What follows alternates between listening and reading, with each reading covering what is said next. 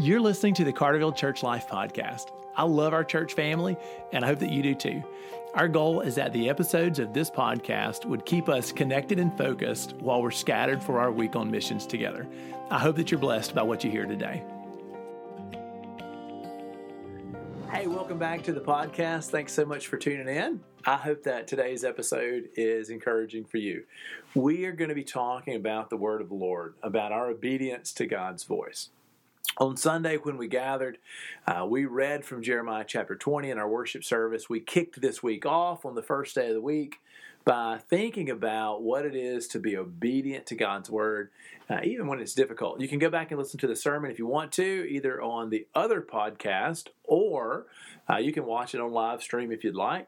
But today, our devotion actually was born in our Tuesday morning Bible study. So, a lot of folks in our church know this. Maybe you do, maybe you don't. But on Tuesday mornings, we have a Bible study at 10 o'clock. It's mostly for adults, but we've got some other friends in there who are homeschool or who have the opportunity to be um, away at 10 o'clock on a Tuesday morning. So we have a fantastic Bible study uh, in the church library on Tuesday mornings at 10. And we've been reading through Lamentations and Jeremiah some lately. And our, our Bible study this morning, man, it just it, it just impacted me as I read it together with some believers that I love and listened to some of their comments, and we just thought about the passage together. I thought, man, I want to share this with everybody. So I hope that you're blessed today in what you hear. In Jeremiah chapter 36, um, the Lord puts it in Jeremiah's heart that he should get his friend Baruch, a scribe who works with him, to write down all the sermons that God had given him since the reign of a king that he named Josiah. And so Jeremiah dictated and Baruch wrote them down, and the goal uh, was that people would hear and turn from their ways. So, for example, in Jeremiah chapter 36, verse 3, perhaps when the people of Judah hear about every disaster I plan to inflict on them, they will each turn from their wicked ways. Uh, then I'll forgive their wickedness and, and their sin. And so Jeremiah does that. He dictates the sermons that God's placed in his heart, and Baruch writes them down on a great scroll and Jeremiah apparently has been exiled from the temple. He says, I can't go to the temple anymore. Baruch, you go and you read this. So he does. Baruch goes, he finds a place, he begins to read. Um, some people hear it, they become concerned, and so they go into the to the palace and they they go to the secretary's room and they get officials and everybody gathers and they they listen in private to Baruch read the scroll. And some of the officials um, of Judah become convicted by what they hear. And they think, man, you know, the king needs to hear this. Uh, but they also realize that there's a chance he won't respond super well. So literally, they tell Baruch, okay, we're going to take the scroll to the king, but you and Jeremiah, you guys need to go hide. So Jeremiah and Baruch go into hiding. And these officials take the scroll to the king, and that's where I want to pick up with today's devotion. So I want you to hear this. Verse 20. After they put the scroll in the room of Elishama, the secretary, they went to the king in the courtyard and reported everything to him. The king sent Jehudi to get the scroll, and Jehudi brought it from the room of Elishama, the secretary, and read it to the king and all the officials standing beside him. So I want you to have the scene in your head. Uh, so now the king and his officials are gathered around to hear the word. It's cold, it's the winter. The text is about to tell us this. They've got a fire going, and they're gathered in this room to hear the words from this sacred scroll that Jeremiah dictated and Baruch wrote down. It was the ninth month, and the king was sitting in the winter apartment with a fire burning in the fire pot in front of him. Whenever Jehudi had read three or four columns of the scroll, the king cut them off with the scribe's knife and threw them into the fire pot until the entire scroll was burned up. The king and all his attendants who heard all these words showed no fear, nor did they tear their clothes. So, this scroll could have been particularly long, and every scroll was made fairly similarly. This is what you could imagine imagine a, a, square or a rectangle piece of leather that has been very carefully prepared and fashioned and then you lay beside it another piece of leather that's also been very carefully prepared in a process that would take weeks the two are stitched together until finally, one after the other, after the other, after the other, you have enough of these squares of leather to make a long scroll that would contain the words that were necessary. So then Baruch would have very carefully prepared ink, and he would have begun on the right hand side, writing from the right to the left. That's how the Hebrews did.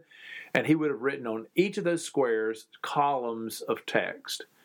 And so every time he finished, they finished reading a couple of these columns on this scroll to the king, instead of repenting, instead of obeying God's voice, instead of humbling himself, instead of even asking questions about, well, what should I do? When one when one of these one of these columns was read, or three of these columns were read, the king, in arrogant defiance, would take out a scribe's knife. He would cut that part of the scroll off, and he would throw it into the fire as if the word of God through Jeremiah and Baruch was useless to him except that it might keep him warm if it was burned. Man, I want us to slow down for a minute and think about this arrogance. So, as the king is burning the scroll, he's demonstrating to us like this gross disregard for how precious God's word is, or even the fact that we should obey it. Now, where did this get the people?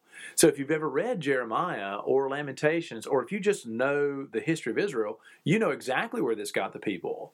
Uh, the king's obstinance, his resistance to repentance, like his refusal to try to obey God's word, uh, led to the destruction of the people. The, God raised up the Babylonians, God stopped protecting uh, Jerusalem, and God brought discipline and punishment on the people. But it didn't have to happen, except that the king refused to yield.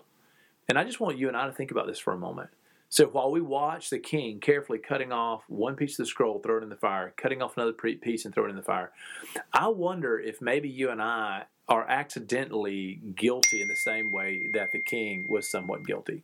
I wonder if maybe you and I, if we aren't careful, if we find ourselves in moments where we're disregarding the Lord's word. Now, okay, probably none of us are so arrogant that we're going to read a page of the Bible and say, I refuse to do that.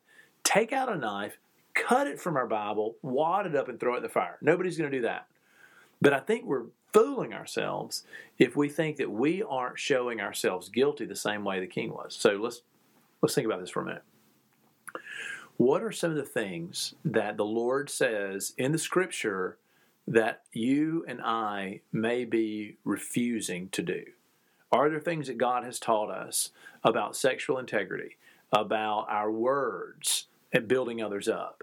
about pride, about arrogance, about greed, about anger, about forgiveness, about putting the kingdom first. So are there are there words in scripture that God has given us that we refuse to listen to? Maybe the Lord has told us to care for widows and orphans and we refuse to do that. Maybe God has told us not to start quarrels and arguments, but we refuse to do that. It's almost as if you and I are flipping through the pages of our Bible and we're just cutting out the pages we disagree with and tossing them in the fire with just as much guilt as King Jehoiakim. So, as we think about the podcast and our faithfulness today to the Lord, here's what I want to say. I honestly believe that most of us listening to the podcast, we want to walk with Jesus. We want to love the Lord. We want to serve the Lord. We don't want we don't want to be that king. Like we don't want to be Jehoiakim throwing God's word in the fire. That's not where our heart is. And so what I hope we do with today's podcast is this. I hope today in the podcast we look at Jehoiakim's arrogance and we remind ourselves that I don't want to be that person. And so I'm going to put my knife away and I will never cut another page out of my Bible. Okay, that's a metaphor. What we really are saying is I am going to obey God's word. Like when I read something in the scripture that's hard for me, instead of turning my back or explaining it away or making excuses or just saying, oh, that's a different culture, I will obey the principles that God teaches me in His Word. And so I just want to ask our church family and the friends around our community today as we're listening listen, have you been guilty? I know that I have. Of finding things in the scripture that you just did not obey. Because if you have, like I did, then you're as guilty as Jehoiakim. And so I just want to ask all of us if we've been there, and we have, let's just repent. Let's just ask God to forgive us and heal us of that. And from this day forward, when we read it in the scripture, let's ask God for the strength to live it out. And let's begin a journey of obeying God's word.